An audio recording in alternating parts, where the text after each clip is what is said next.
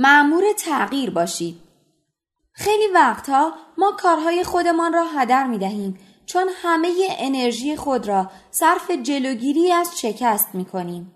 به ما یاد دادند که فقط گوش بدهیم. به پدر و مادر، به معلم و دست آخر برای سی چهل سال به رئیسمان. اگر کاری که به ما گفتن را انجام بدهیم پاداش می‌گیریم و اگر هم نه معمولا حسرت می‌خوریم.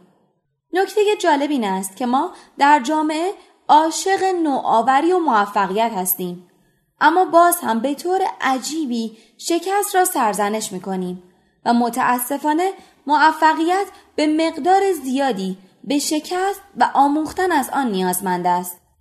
این یک موضوع کلی و اجتناب ناپذیر است و همه ما با آن روبرو می شویم.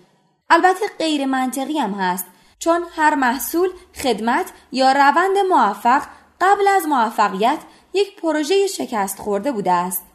واقعا موضوع دو پهلویی است. یکی از دلایل اصلی که سازمان ها ثابت میمانند و شکست می‌خورند برای این است که بروکراسی ها طراحی شدند تا ریسک را به حداقل برسانند و بیثباتی را کاهش دهند. مقداری عجیب است چون با یک ریسک هیجان انگیز و یک کار ناپایدار بوده که هر سازمانی شکل گرفته است. رهبرهای خوب این موضوع را می‌دانند و بنابراین شروع می کنند به شبیه سازی رفتاری چیزهای مهم. اگر ریسک پذیری به صورت مداوم انجام بشود، هوشمندانه تر، سریعتر و کم هزینه تر خواهد بود. اگر نوآوری باعث پیشرفت می شود، پس آنها می دانند باید معمور تغییر باشند.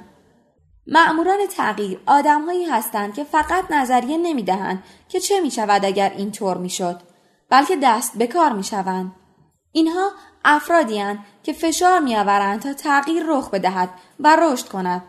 آنها خطر را درک می کنند ولی می خواهند بیشتر از اینکه از ریسک ها و شکست بترسند تلاش کنند.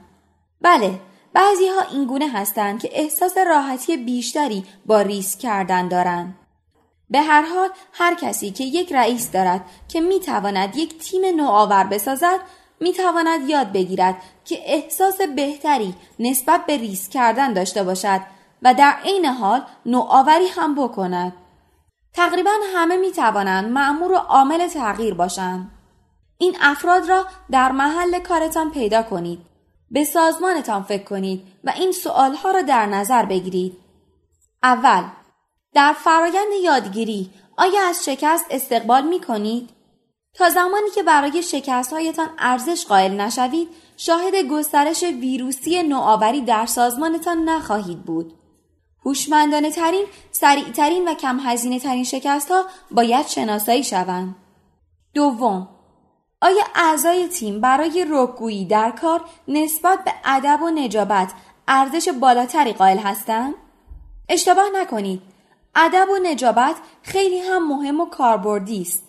اما نه به اندازه گفتگویی سریع و صادقانه و رک. تا وقتی که نتوانید راحت و بیپرده در مورد مسائل حرف بزنید قادر به اصلاح و بهبود آنها نیستید. نکته آخر این که آیا نوآوری در زیر ساختای شما تعریف شده؟ مثلا آیا کارکنان بر اساس نوآوری، خلاقیت و تغییر هم ارزیابی می شوند؟ حتما باید به این صورت هم ارزیابی شوند. در بخش آموزش و توسعه افراد چطور؟ یک بخش بزرگ را باید به پرورش مهارت‌های نوآوری اختصاص بدهید. معمولا خیلی در مورد نوآوری صحبت می شود اما آدم های کمی تمایل به قبول ریسک هایی دارند که در خودش نوآوری و یادگیری را هم به همراه دارد. این نکات را دنبال کنید تا شما هم بتوانید یک تیم از معموران تغییر و نوآوری داشته باشید.